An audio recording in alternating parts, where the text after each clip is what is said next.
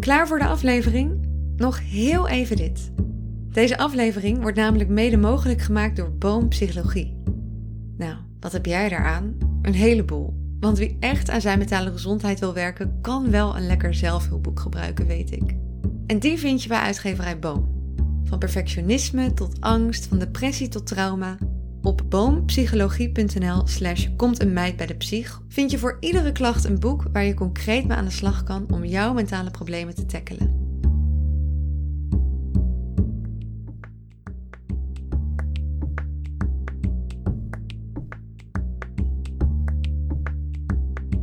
Komt een meid bij de psych en dat ben ik. Hoi, ik ben Eva Breda journalist en een millennial met mentale klachten. En in deze podcast ga ik in therapie voor mijn angsten, stress en somberheid. Dat doe ik niet alleen voor mezelf, maar ook voor jou. Wij millennials hebben de meeste mentale klachten van alle generaties, maar wij lopen veel te lang rond met onze problemen die van kwaad tot erg gaan. Tja, wij lossen alles graag zelf op en die drempel naar hulp, die is te hoog. In deze podcast sleur ik jou die drempel eens over en laat ik je zien wat er gebeurt in de behandelkamer van de psycholoog. Je volgt mijn levensechte therapiesessies en komt erachter dat het best wel meevalt, therapie. Vandaag luister je naar de derde sessie.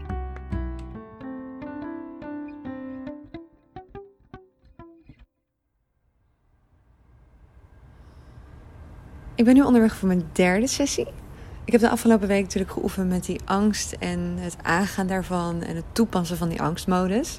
Was best wel een dingetje. Ik moest natuurlijk uh, de badkamer ingaan en daar vijf seconden mijn ogen dicht doen. Nou ja, dat is echt iets wat ik bewust natuurlijk niet doe, omdat ik het zo eng vind. Dus best wel spannend om dat te moeten doen. Maar we gaan vandaag bespreken hoe dat ging.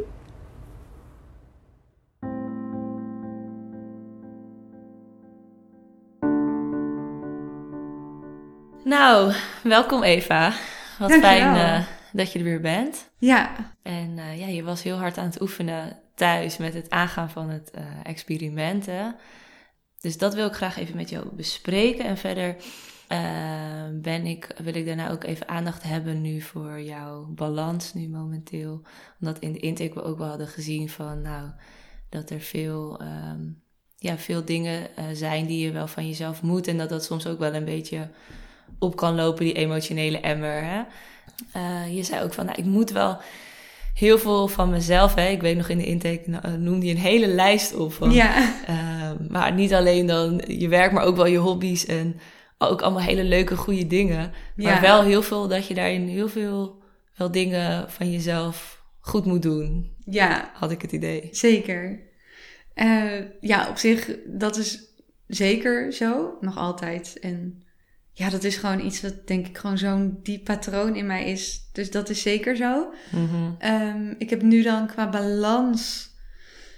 Um, is het wat leuke dingen betreft iets rustiger. En dat komt omdat ik nu in de laatste drie weken van mijn afstuderen zit. En ik heb heel erg in mijn hoofd van als ik ja, nu me nog drie weken even puur focus op het afstuderen, Mhm. mag ik daarna allemaal leuke dingen doen. Mhm. Dus in die zin is er op dit moment iets minder dat moet van mezelf. Want ik moet nu niet, um, weet ik het, allemaal leuke dingen met vriendinnen afspreken. En ik moet nu niet, um, ja, taarten bakken. Ik moet van mezelf ook altijd mijn hobby's onderhouden, zeg maar.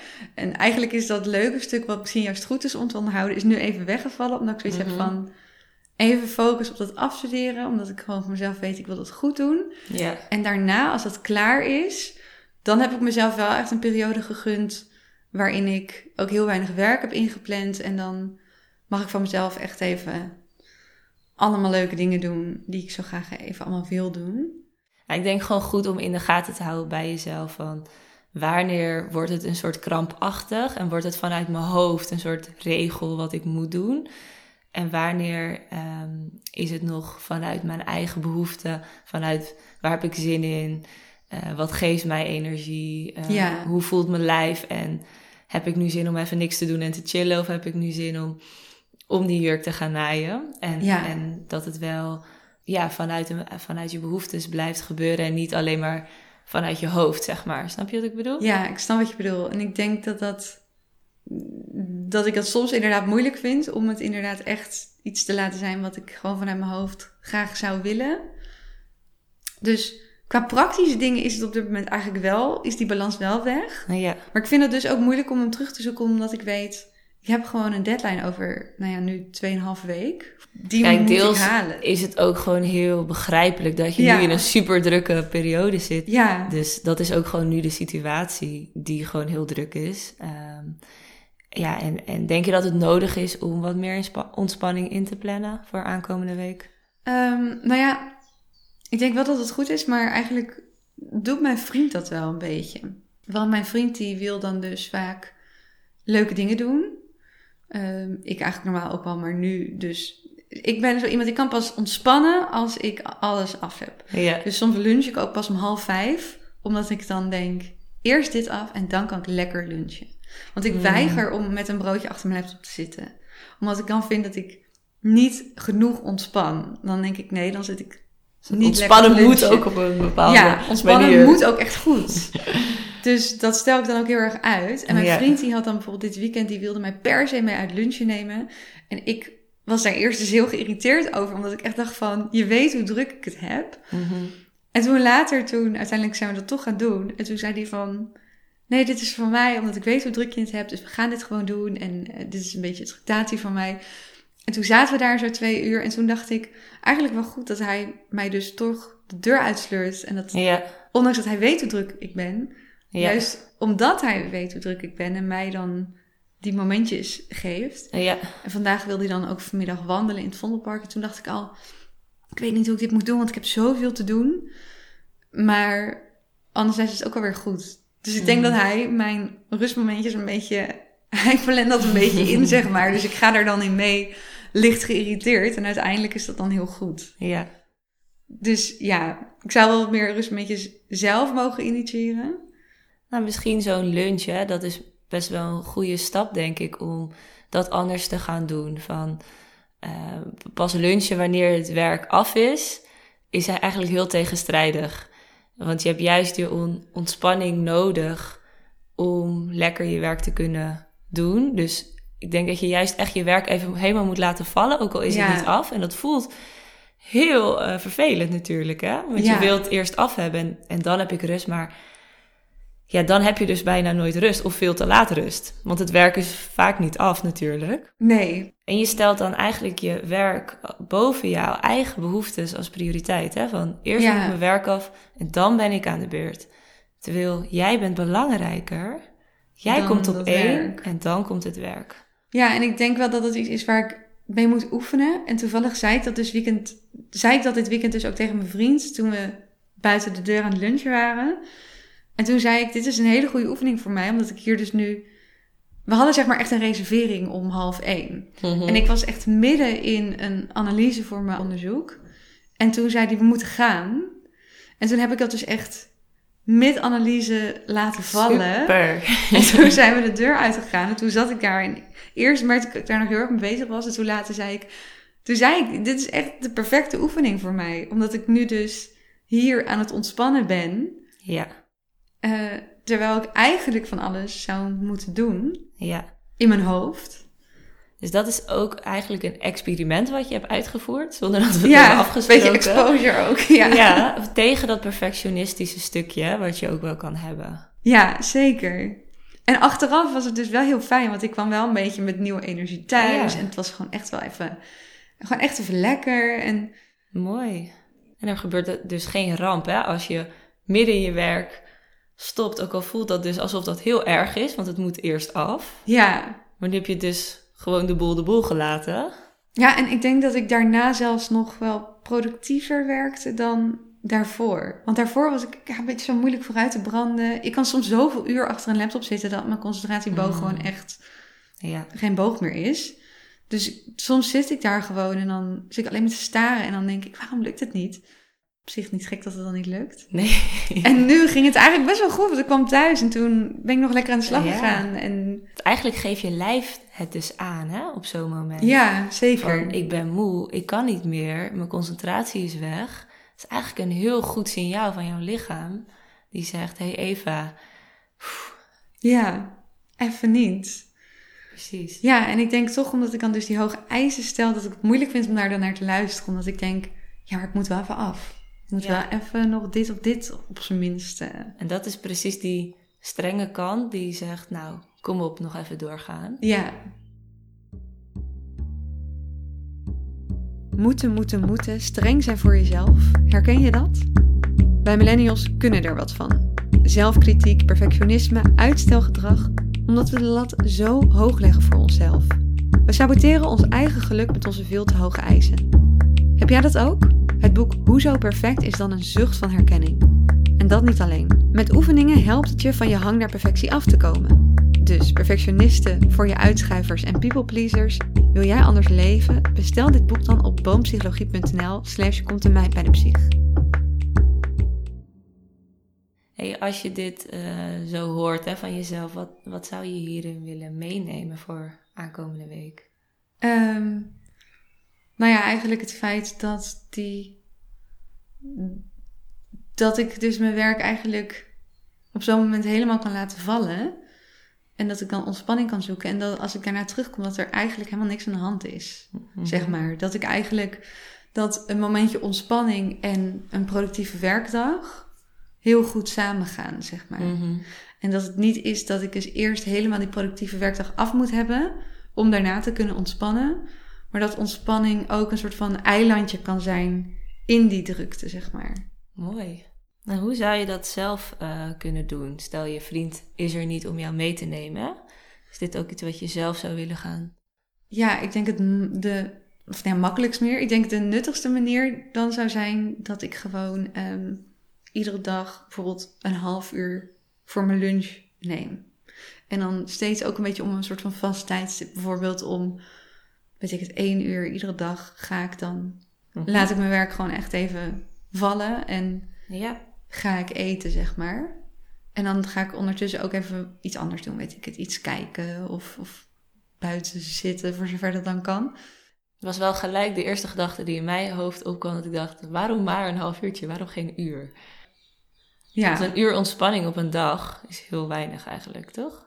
ja dat wel. Maar ja, misschien dan ben ik ook weer bang als ik dan een uur pak, dat ik dan ook weer s'avonds later kan stoppen. Dus dan heb ik het gevoel dat ik later kan beginnen met echt ontspannen, zeg Ah. maar. Snap je wat ik bedoel? Dat Ja. is dus wel een scheve gedachte. Nou ja, Ja. misschien mooi om met een half uur te beginnen en dan kijken Kijken we even hoe het dat gaat. opbouwen. Ja.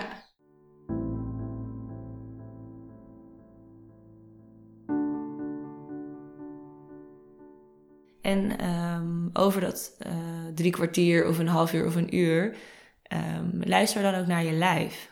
Ja. Dus probeer wat vaker bij je lichaam in te checken. Nou, dat kan je doen door met je aandacht eigenlijk te verplaatsen naar je lichaam. En dan te gaan voelen.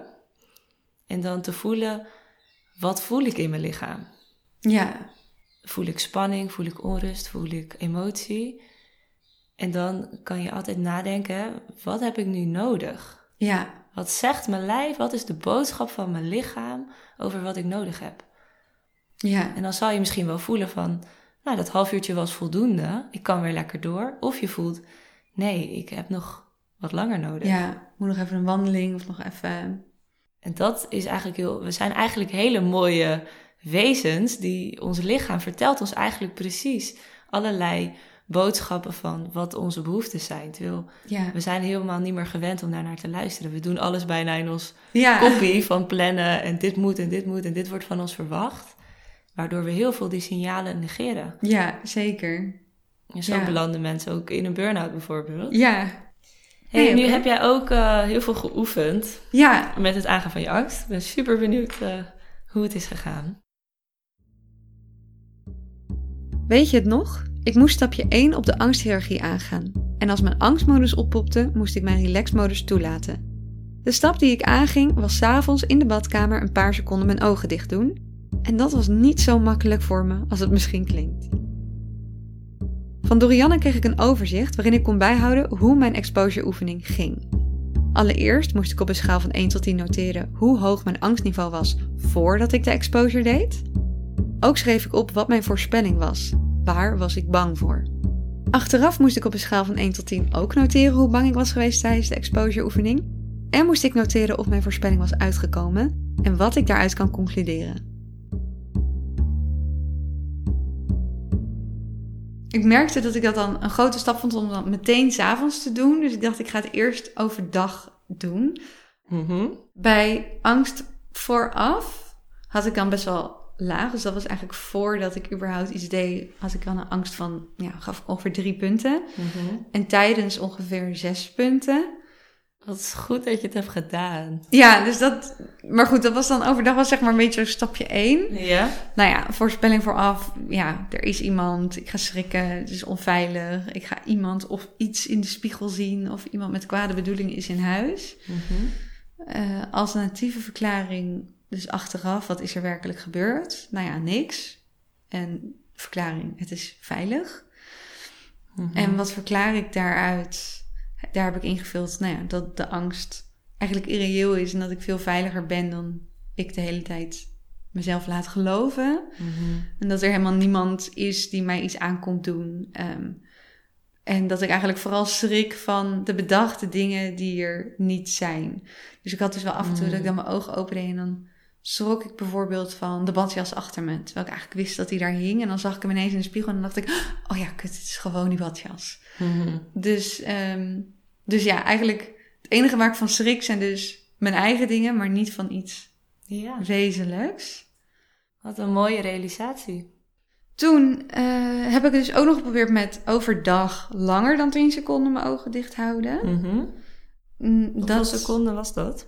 Ja, dat vond ik dus lastig. Volgens mij heb ik het een keertje 15 seconden gedaan en een keertje 18 of zo. Mhm. Zoiets. Ik had een beetje meegeteld, maar op een gegeven moment vergat ik dat dan en dan deed ik snel mijn ogen open.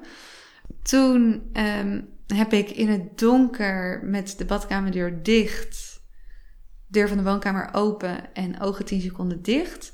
Spanning vooraf was daar 6, dus eigenlijk was de spanning voordat ik überhaupt iets ging doen net zo hoog als overdag Mm, het daadwerkelijk doen, zeg maar. Ja. Eh, en tijdens gaf ik dat ongeveer een 7,5 à Mhm. 8. Ehm, en dit was dus met de badkamerdeur dicht. En toen op een gegeven moment merkte ik dat ik het eigenlijk met de badkamerdeur dicht minder spannend vond dan met de badkamerdeur open. Ik had verwacht dat ik het spannend vond met de deur dicht, omdat ik dan geen Mhm. overzicht had over achter me. Maar ik realiseerde me eigenlijk al gauw dat ik sowieso geen overzicht natuurlijk heb met mijn ogen dicht. Mhm.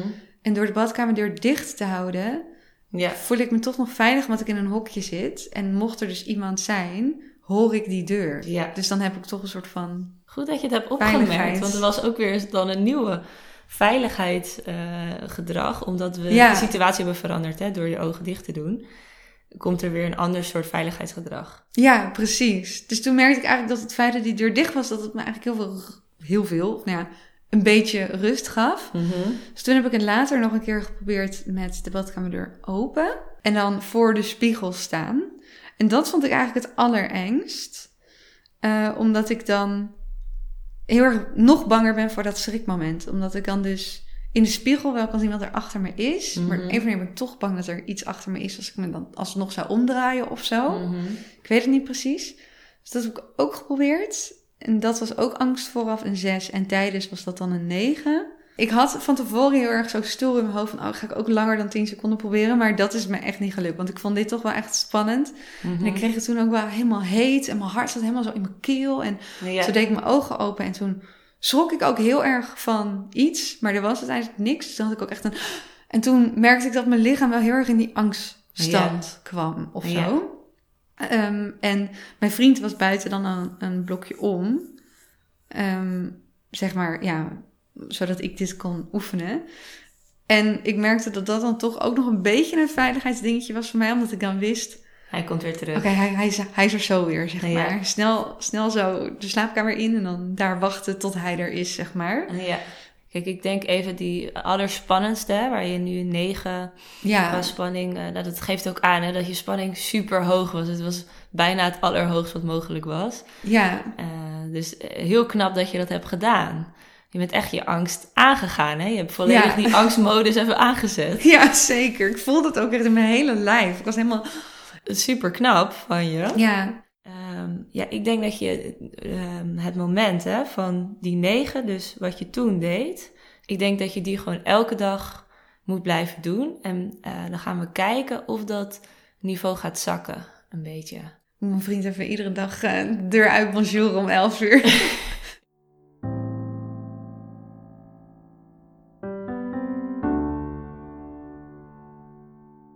het kost gewoon heel veel herhaling om je brein te leren. Nee, het is wel veilig. Ja. Dat lukt niet uh, door dat één keer te doen. Het is heel goed dat je het hebt gedaan. Uh, maar dan heeft je brein dat nog niet echt door, zeg maar. Ja. Die denkt dan, hè, want we willen vasthouden aan onze gewoontes, aan wat bekend is. Dus je brein denkt dan, oké, ja, nu is er niks gebeurd, maar... Ja, zeker. uh, eigenlijk is het toch nog onveilig. Uh, dus door herhaling, door die training, gaat het uiteindelijk wat meer landen. Ja. En ga je het ook wat meer voelen dat het veilig is. Maar dat is heel ervaringsgericht en, en kost gewoon heel veel oefening. Dus ja, zeker. Zou ik vooral ditzelfde, denk ik, uh, elke dag gaan herhalen. Totdat je merkt, nou, ik, ik, uh, het vind, het, ik vind het niet meer zo spannend. Ja, precies. Ja. En wat zou je dan willen doen, hè? Als je dan je ogen dicht hebt. Misschien is dat wel fijn dat we dat even afspreken. Wat wil je dan gaan doen met je aandacht? Uh, we willen natuurlijk, hè, het doel van deze therapie is dat je gewoon zonder angst die dingen kan doen. Ja. Het doel van deze therapie is niet dat jij minutenlang met je ogen dicht in de badkamer nee. s'nachts in je eentje kan staan. Nee. En, en dat gebruiken we nu wel om het een beetje extra uit te dagen. Ja. Um, maar dat is niet, zeg maar, wat, waar we naartoe werken. Nee, nee, zeker niet. Nee, dus misschien is het wel goed om gewoon een activiteit te pakken die ik anders zou doen. Ja. Dus ik denk dat ik het dan vooral ga proberen tijdens tandenpoetsen en tijdens um, ja, het wassen van mijn gezicht en crème opdoen. En, en, hoeveel seconden zou het doel worden, denk je? Waar wil je naar, uiteindelijk naartoe? Niet per se, denk ik, een hard doel, maar ik wil wel kijken of ik mezelf kan uitdagen om het te verdubbelen. Ja. Um, omdat ik dus ook soms wel bijna benieuwd was deze week of ik, um, als ik het langer vol zou houden, of die, mhm. dat hete en dat, en dat beetje stressige gevoel in mijn lijf, of dat dan misschien nog zou afnemen ja. tijdens de activiteit. Ja, ik verwacht van wel. Um, vooral als je hem helemaal aangaat, dus je gaat die uh, lichamelijke sensaties helemaal omarmen, zeg maar. Ze mogen er zijn, je laat het helemaal toe dan duurt dat nooit lang. Ja. Is de voorspelling.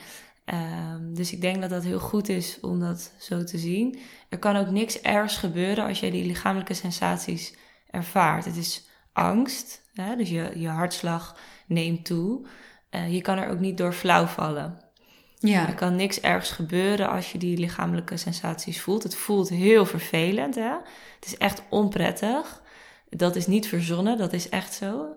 Uh, maar het is ongevaarlijk. Dus net als bij een paniekaanval, hè, dan voel je ook dat je hartslag toeneemt. Um, dan kan je allerlei ver, ja, heftige sensaties voelen, in je lijf. kan ook echt voelen, ik ga dood nu of ik ga flauw vallen. Maar dat kan niet echt gebeuren. Ja. Ook die sensaties zijn ongevaarlijk. Ja, precies. Maar ze voelen natuurlijk super Ja, het is gewoon heel vervelend. Ja. Dus logisch, de meeste mensen schrikken daar dan ook heel erg van. Ja. Want het, het lijkt ook echt alsof je gaat flauwvallen. Ja, en ik denk wat het bij mij op dit moment meer oproept is dat ik dus, omdat mijn lijf zo reageert, dat voor mij een soort van bevestiging is dat er dreiging is of zo. Ja, en dat is natuurlijk niet. Het is een bevestiging van je angstsysteem die ja. aangaat, maar het is niet een bevestiging dat de werkelijkheid echt onveilig is. De, nee, precies. De omgeving, ja. Ja. En dat is heel mooi, hè, want dat is eigenlijk wat exposure is ook. Je leert Um, dat de gevoelens die je dan hebt, die opgeroepen worden door de exposure, dus dat is angst, dat dat uh, niet uh, gevaarlijk is. Ja, maar ook daarin hè, hoeft het doel niet te zijn van ik voel me nooit meer bang. Ja. Um, het doel is niet dat, dat je dan no nooit meer een hartklopping gaat hebben. Hè? We ja. hebben allemaal wel eens um, bange sensaties, maar het gaat erom dat je ondanks die sensaties wel die 20 seconden af kan maken. Ja. Of wel een nachtje alleen weg kan zijn. Precies. Dat je je leven daardoor niet meer laat beïnvloeden. De opdrachten die ik mee naar huis krijg bestaan deze week uit twee delen. Om mijn stressniveau en hoge eisen te verlagen, moet ik dus wat liever voor mezelf zijn en dat begint met meer pauze nemen. Iedere dag minimaal een half uur lunchen. Verder moet ik doorgaan met exposure. Ik ga dus door met mijn ogen dicht in de badkamer, maar dan zonder veiligheidsgedrag. En we spreken af dat ik ga proberen de tijd op te bouwen en mogelijk al een nieuwe exposure stap erbij te pakken als het goed gaat. Of er nou wel of geen dreiging is, ik heb er toch waarschijnlijk heel weinig invloed op. Ja. Dus ook als ik me er enorm zorgen om ga maken, de kans is heel klein dat er überhaupt iets misgaat. En die kans wordt niet groter of kleiner door mijn. Door je harde werken, ja. Ja. En hoe is dat voor je dat je er dus bijna geen controle over hebt? Nou ja, weet ik niet. Enerzijds zou het dan spannend zijn, omdat je weet van, oh, ik zou dus echt helemaal niks kunnen doen. Maar als ik er nu aan denk, vind ik het eigenlijk wel een soort van geruststellend gevoel. Omdat ik denk van, het is een soort van een zorg minder. Ja. Dat ik denk van, nou oké, dan zou ik dus gewoon alles kunnen loslaten, want ik heb er toch allemaal geen invloed op, op al die dingen waar ik nu zo bang voor ben. Mhm. Dus ik denk meer zaak dat mijn lijf dat ook gaat erkennen. Want rationeel gezien weet ik dat allemaal wel. ja. Het leven gaan vertrouwen. Ja. Daar gaat het om, hè? Omdat er in jouw leven ook nare dingen zijn gebeurd, zomaar, en je had er geen controle over, is dat natuurlijk ook beangstigend, hè? Van, dan leer je, er kan zomaar iets gebeuren. En ehm, nou, hoe wil je daar grip op krijgen als kind? Nou, Ja. dan ga je je best doen, dan ga je hard werken, dan ga je alles doen wat jij kan doen. Want dat is het enige waar je Ja, controle over hebt, invloed dat het op hebt. gaat. Precies. Irritant, maar vooral denk ik ook vervelend voor jezelf, hè? Ja, Want het leven kan dan eigenlijk zoveel meer rustiger zijn voor je. Zoveel meer laid back, achteroverleunen. Vertrouw op het leven dat het wel goed komt. En gewoon lekker leven en that's it, weet je. ja.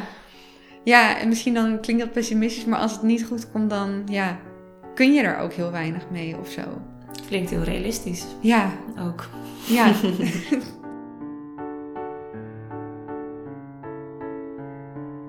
Dankjewel dat je deze week weer luisterde naar Komt een mij bij de psych. Wil je meer van mij weten of wil je iets kwijt over de podcast of je eigen mentale gezondheid? Volg of stuur me een berichtje op Instagram, Eva Breda. Deze vind je in de show notes. Daar vind je ook de website van psycholoog Dorianne Hoek en de website van Boom Psychologie, de uitgeverij waar je de boeken vindt die in deze podcastserie door mij worden getipt. De muziek voor deze podcast werd gemaakt door Lindy Zimmer, het logo door Scenes by Sam. Bedankt voor het luisteren en tot volgende week dinsdag in de behandelkamer.